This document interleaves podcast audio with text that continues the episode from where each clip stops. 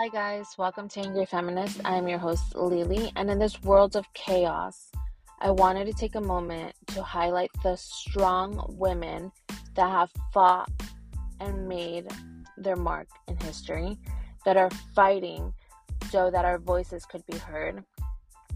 We cannot sit back and stay silent and just watch our rights be stripped right from under us. We must fight.